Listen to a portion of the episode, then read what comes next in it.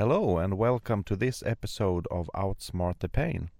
I'm Karsten Ahlbeck, a physician and pain specialist.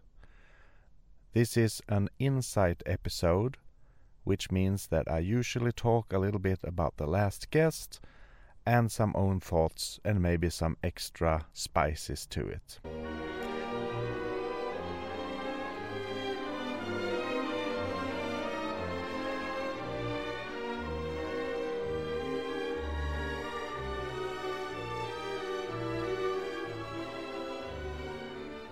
So, what will I tell you today? First, I will let you in on a secret. Well, it's not a secret, but I will tell you how a patient comes to our pain clinic. Of course, different clinics do this in different ways, but I am sure there is some generalization to be made from the way we work. You will get to know when patients are accepted and when they're not and what the solution is to actually become better when coming to our clinic, or for that matter, any pain clinic. Then I will draw a parallel to my meeting with Karin Hjulström, whose visit was the start of the book Outsmart the Pain. Then, as usual, I will take the talk from the last episode and do my own twists to it. But first, I have a shout out, or whatever you call it. I have gone through the statistics of my episodes, and throughout all my episodes, there have been around 20% of the listeners who listen from a non English speaking country. For the last episode, the countries apart from Sweden, Denmark, and Norway have been Australia, the United States, New Zealand, the United Kingdom, Switzerland, Austria, Estonia, and France. You are now the reason I keep doing this pod in English and don't switch it to Swedish.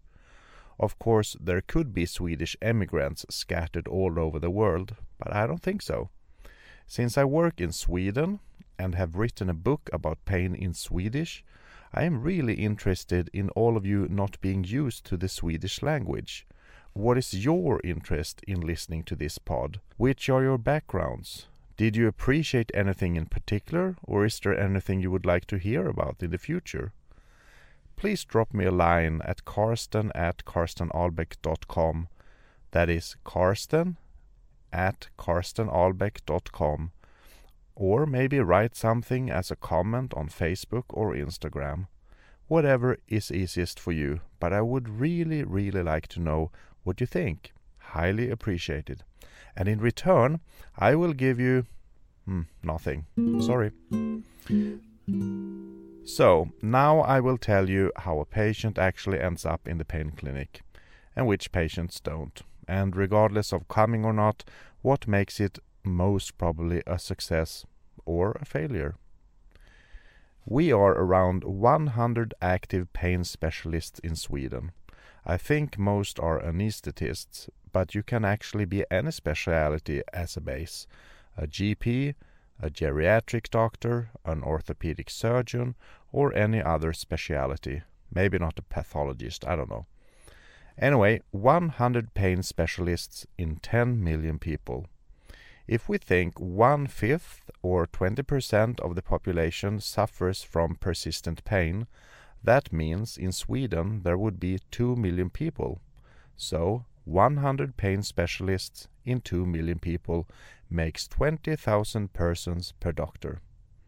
Even if we would see one patient every 10 minutes, every working day, the whole year, we would not come near that number. So, without getting into politics, we need more specialists out there. And to have people choose the pain field, we need more knowledge about what it's really about. My own way of trying to teach society about this is to publish the book Outsmart the Pain. You are not alone out there. And maybe somewhere down the line, the politicians understand how important it is to have more pain specialists. And then the med schools need to teach more about persistent pain, so junior doctors can continue getting better at it when they are specialists, and so on. And even this pod is here to bring more knowledge. But since not every episode is about pain, it should be a pod just about anyone would like to listen to. To be honest, I do not aim at a specific gender or age or occupation or anything else for that matter. I produce what I believe is interesting and people I enjoy talking to, and then I hope this will be of interest to others. And my talks are really sincere, and I try to be open minded, just asking things I think the listener would like to know. And unless the person I talk to explicitly has asked for the questions in advance, I just go with the flow and see where the talk brings us. For you who have followed me, you have seen that apart from my insight episodes that can be extremely short, the episodes range from maybe 20 minutes to an hour, just like ordinary talks you can have. Again, if you do have any feedback on this, please let me know. Anyway, I think I got carried away. We were talking about how to get to the pain clinic. Well, first we get a referral, remiss, first. I don't know how it works in other countries, but in Sweden, in many cases, you are allowed to write a self referral. That is, a letter addressed to the pain clinic telling us you want to come. Some doctors and maybe other healthcare professionals might think this is a lousy idea. How in the world could this be of any quality? Guess what? Some self referrals are really, really great and they are treated with the same importance ordinary referrals from a physicians are. Many times I start by reading the referral for the patient to hear if it's correct, so we start in the same direction, so to speak. Believe it or not, there are times the thing the doctor asks for is not at all what the patient thought had been written or wants help with. In this way, you straighten out the question marks in the beginning. Also, if the referring doctor writes that there might be a psychological or psychiatric issue, or maybe a drug problem, etc., I tell the patient this right at the start. I want an open and honest discussion. Of course, I need to feel the atmosphere so I don't ruin the relationship the patient has with his or her doctor, but I tend to find no problem in this. If I say that the doctor writing the referral feels there is a problem with some medication, I say I am happy that I get to know this. I also say that if my opinion is of the opposite view, I will write this. After I say this, my patients usually say their honest truth, and I think this is one of many secrets how my patient meetings work so well. They understand that I have no own agenda. I just want to know how the patient feels about things, and I need to be honest about how their surroundings feel about this as well. Guess what? I got carried away again. I think I was talking about referrals, wasn't I? To keep it simple, I would say that we want two things from the referrals. We want a question. What do you want? And of course make sure the patient wants the same thing as the one you are writing. As I said, many times the referral has another question than the wish the patient has, so it's always better if it's right in the first place.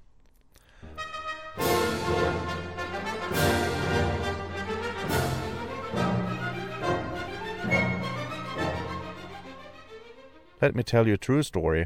When I worked at a small town in Sweden many years ago, I was there for only two weeks as a GP, although I was an anesthetist, just to shorten their waiting list. I worked for two weeks from 8 in the morning until 8 in the evening, four patients an hour.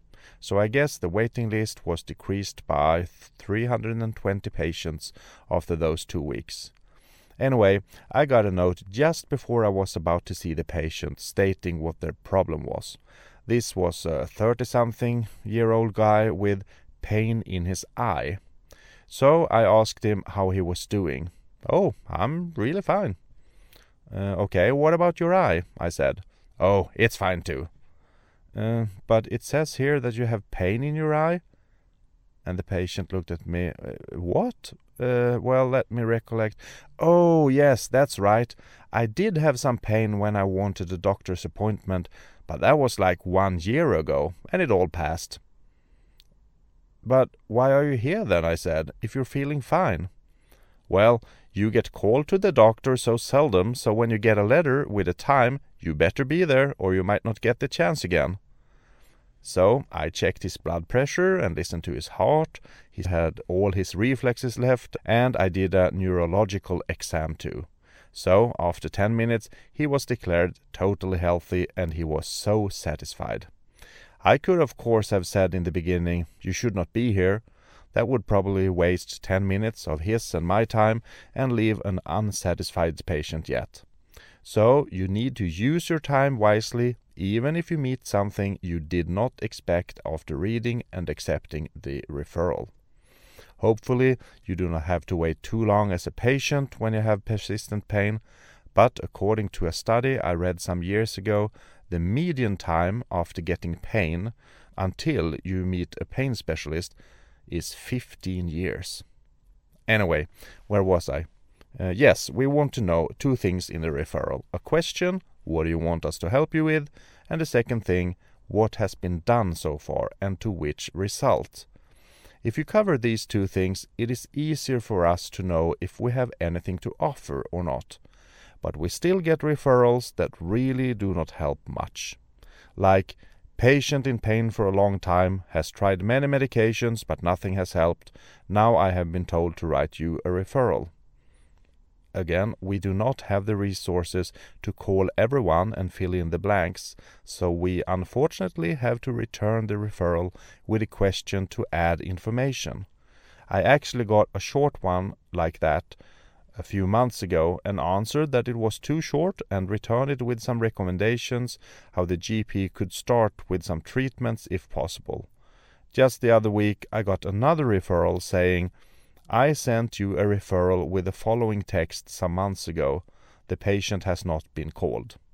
And then exactly the same text again, not adding anything about my recommendations or anything else. Sorry, but returned again. Sometimes there are things that have to be done before a pain evaluation can be done. Maybe an orthopedic surgeon has to decide or recommend if a joint has to be replaced. Maybe a rheumatologist needs to check some labs, maybe a cancer needs to be treated first, etc., etc. Sometimes there are some easy tasks who can be checked by the GP before turning to the pain clinic. For instance, the whole chapter about medication in my book is actually things that can be tried at the GPs. So, even if we return some referrals, it doesn't mean nothing will be done. It's just that we do not need to do it at the pain clinic. So, a good referral where we have something to offer that has not been tried before could render the patient coming to us for a first visit. At the first visit, we examine the patient thoroughly and listen to their story. Usually, the patient meets a physician, a physiotherapist, and maybe a psychologist if the referral gave us a hint this was needed. Sometimes we start with one type of occupation, for instance, a doctor if the question is only related to medication, and we can add more occupations later on if they are needed. For instance, a body examination by a physiotherapist or a psychological evaluation. Then, together with the patient, we form a strategy. What can be done? We write a very simple analog paper a sheet of paper which can be shown to the spouse, their GP, or whoever is interested. Here we list what we are going to do, both as the means for the patient to see what we agreed to try, but also when we have done what we agreed upon, so there will not be added questions later on of things we should start doing according to the patient. It's easy to grab a hold of the pain clinic if you are there already but we need to use our resources wisely so as many people as possible can get sufficient help. So, when we have tried what we agreed on, the patient returns to his or her GP if further help is needed.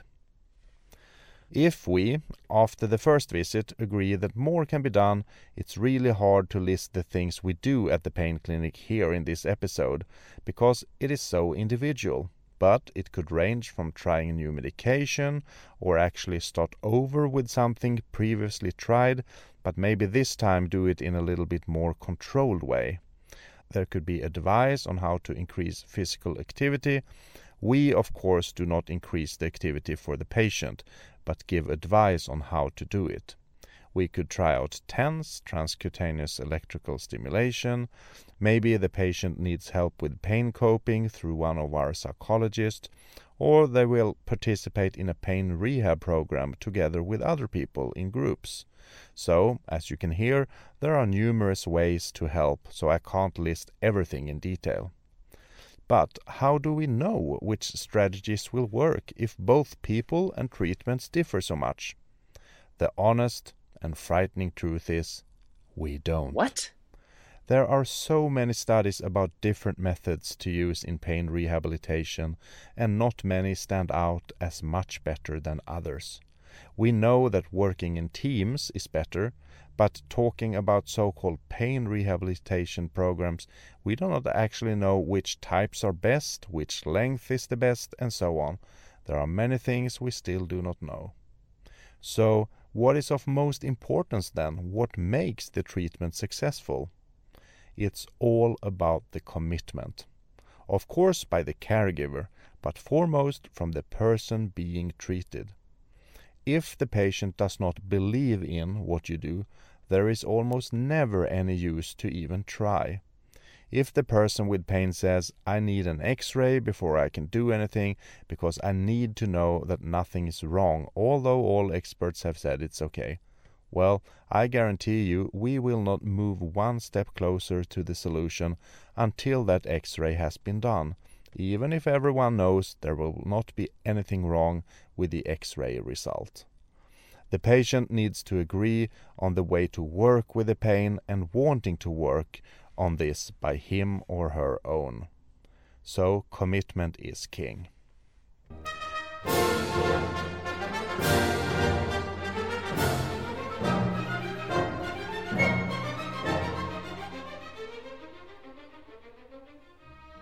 So, how did all this relate to the story with my co-author Karin Hjulström last week? Well, she met a doctor at the hospital who, after all different examinations, did not have anything to offer. He then recommended a referral to us, the pain clinic. He could not guarantee if Karin would be accepted, like I told you about earlier in this episode. After reading the referral, we understood that Karin was very well evaluated and there was nothing more to be found, so to speak. But she obviously needed help so she was called to my clinic and met me as her doctor. I had no idea who she was or reacted to her name, although I had seen her on TV several times when I was younger. I remember she asking me some time after the visit if we should write a book, and I said no. But then I seem to never say no enough. I always lose. Well, not in this case. I do not regret the book. It was really a very good decision in the end. So, in case there have been a bad referral, or if Karin had not gone to the hospital in the first place, there would never have been a book. But what did she say happened before the visit at the pain clinic? She told us that her pain just got worse. She had some idea what she could do. And uh, to start with, I thought that oh, I, I need to do some stretching. I need to to relax more. I need a bit of vacation. but uh, um, when the years passed, uh, I understood that um, it was impossible. I, I, just couldn't make it go away. Mm. And she met tons of different healthcare professionals who tried to help. She met a doctor who said she had to adjust her life to her pain. You're getting older. What can this tell us? Don't give up. If you don't understand your pain, you have not received an explanation good enough. So you need one. If you don't know, go see your GP. If your GP does not know, let them speak with a pain specialist.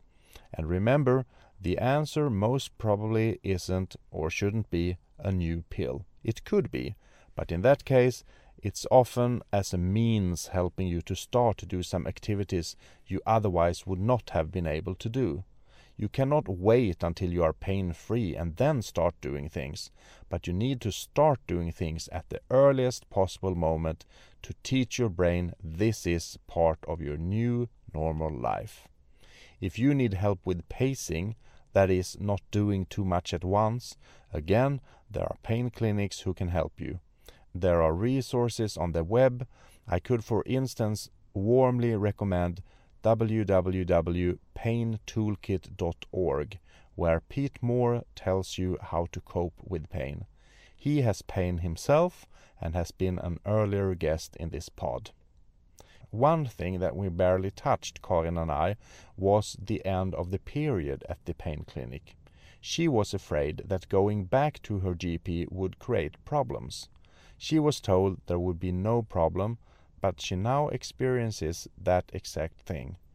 The recommendations and medications are being questioned, and she has been told she needs to try different things again, and she says she does not have the energy to do this all over. My recommendation would be that if you get in this position, ask your GP to have a meeting together with you and the pain clinic. It just needs to be three people, could be over video, and not take longer than 10 minutes. But you might be able to straighten some question marks instead of sending referrals and letters back and forth, and even without involving the person it regards, you. Now then, how come Karin became better then? She started with walking 50 steps and now she can even run at some times. The thing Karin tells us, which I have heard through the years so many times, is how committed people become so much better when they regain their activities.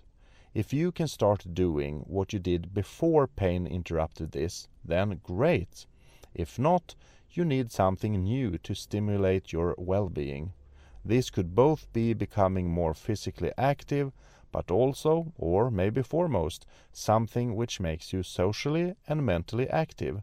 Start using that great brain of yours. Start meeting people again. You don't need to start with a marathon six hour party, but maybe meet someone 15 minutes you would be surprised how glad people get when they can meet someone for 15 minutes instead of not at all. If you never get to meet old friends again, they might even think that you are really, really sick or that you need help they are not able to give and therefore are reluctant to make contact themselves. People are afraid of changes, so when you change, they get kind of scared and keep away. Communication is king. When you start talking again, things will get better. And be cautious. Even if they ask you, How are you doing? don't tell them your life pain story. Their brains have limits too. You can tell them a bit, but don't scare them off. Tell them to read a certain book instead. So, if you are in pain and feel you need to get help, ask your GP to either call or write a pain specialist to get some advice, or make sure they write a good referral, or in some cases write your own. I truly believe there is much to gain by reading Outsmart the Pain because there is much you can try yourself, or start thinking about possible solutions you might not have thought about before. Do you have any tips or advice, or just a story how you became better, either after reading the book or not related to the book at all? Drop me a line, again, at karsten at karstenahlbeck.com. With these words, I leave you this week. Next week, another subject to cover. During this upcoming week, I personally will do something I really enjoy. I will have a lecture for over 100 doctors becoming GPs, and the lecture, of course, about pain. And I will give them some advice on how to work within this field without feeling energy drain, but rather getting energy, because it is so rewarding when you realize you started something which makes their whole life so much better in the end. So, take care out there. And for you foreign listeners, please write me and tell me about your story, what makes you listen to this pod, etc. But until then, take it easy out there.